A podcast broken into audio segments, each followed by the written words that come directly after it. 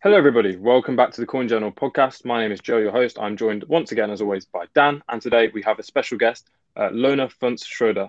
Uh, Lone is the CEO of Concordium, which is a layer one blockchain with built in decentralized identity.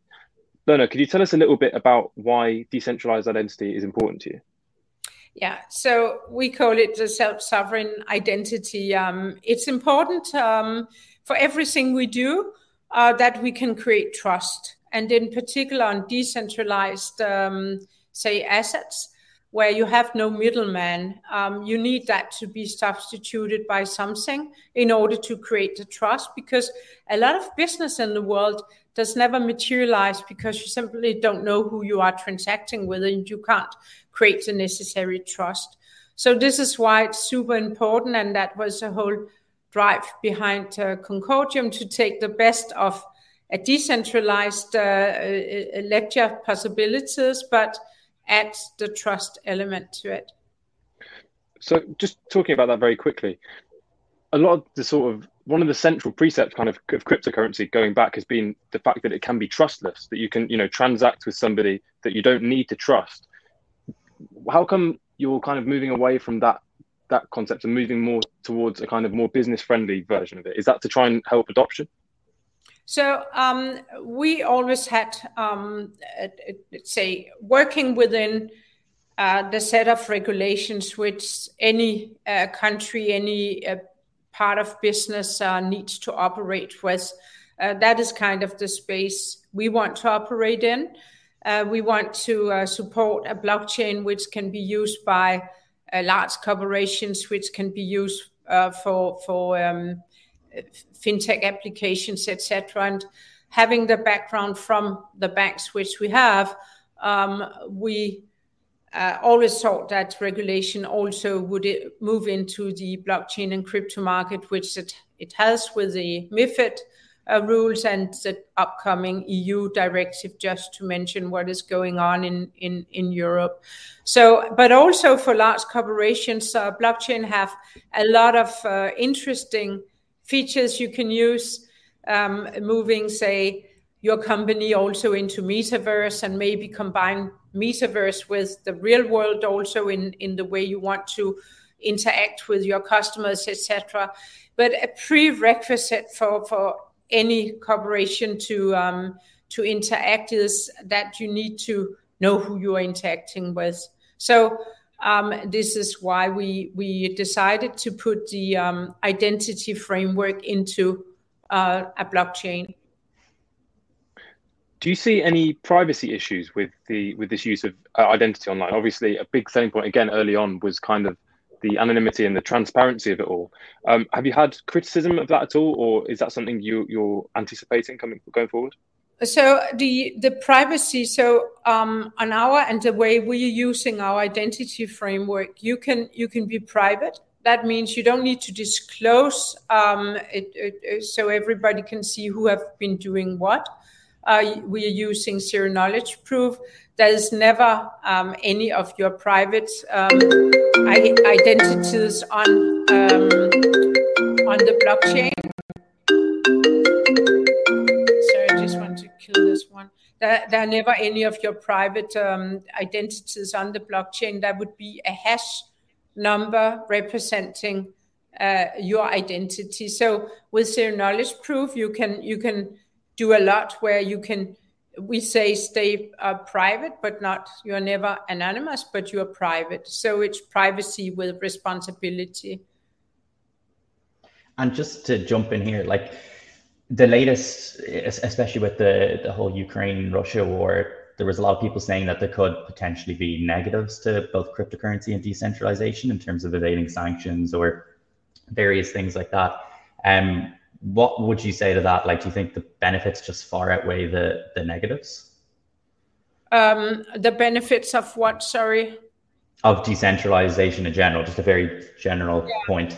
Oh, I think I, I really like um, decentralization. I think there's so many interesting elements in it. And I think the way really to give power back to us as individuals, which you're doing with decentralization, I love that concept.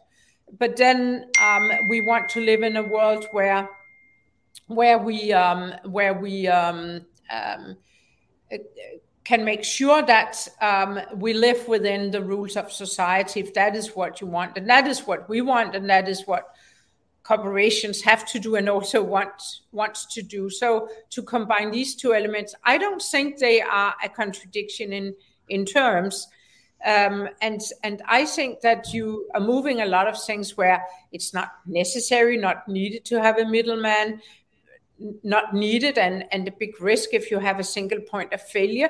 That is the biggest benefits by having a, a decentralized um, um, ledgers. So I think to take that benefit, uh, but still be able to be accountable, say, I have done these transactions and I have no problem disclosing to relevant uh, parties uh, what I have done at, at what point in times.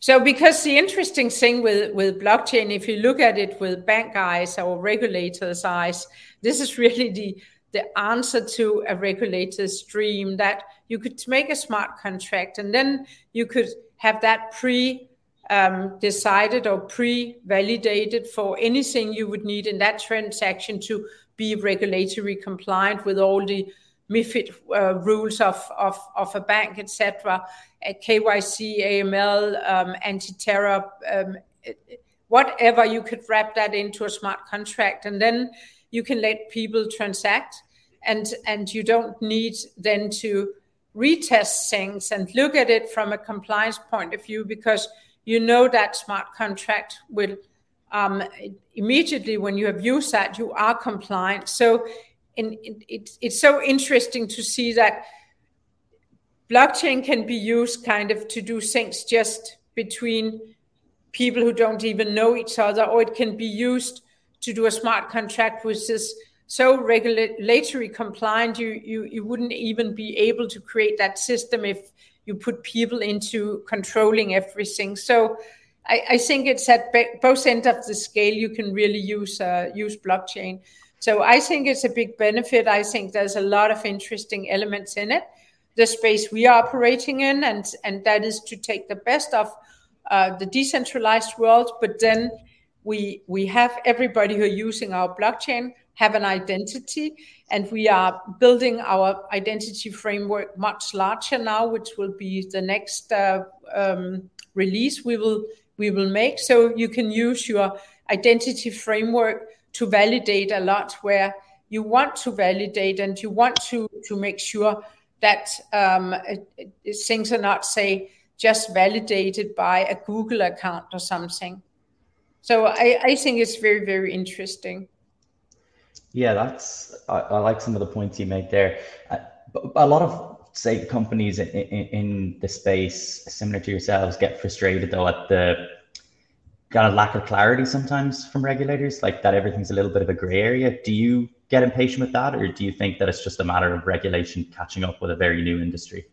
I think the latter. I think it's difficult for the regulator to catch up um, because things are happening, as you know, every day. There's a lot of creativity, and yeah. the regulators also need to come to terms with what is it and what do we want to regulate but if you look at it from the customer's point of view so you might think that today you can just do what you like as long as things are decentralized but that is actually not the fact you just become you're still accountable as a private person or the company who is transacting. So, what many people might not realize if you use a DEX, for example, uh, you are still accountable to make sure if you, if it is a lending pool, for example. So, how much can I do and for what amount before I, as a private person, should have a money exchange approval or should even have a bank approval.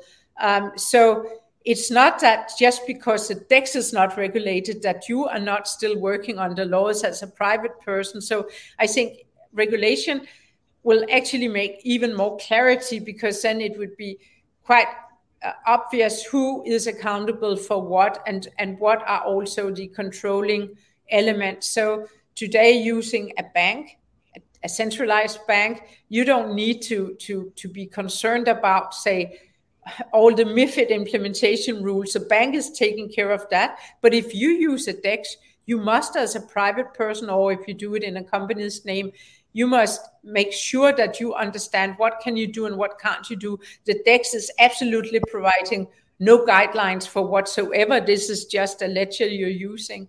So I, I think it's a complicated space. Um, not only regulators but also users are running kind of after it. It's opening for a, a lot of new possibilities.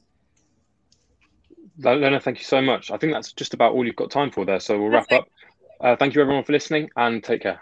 Bye-bye. Thank you so much. Bye bye.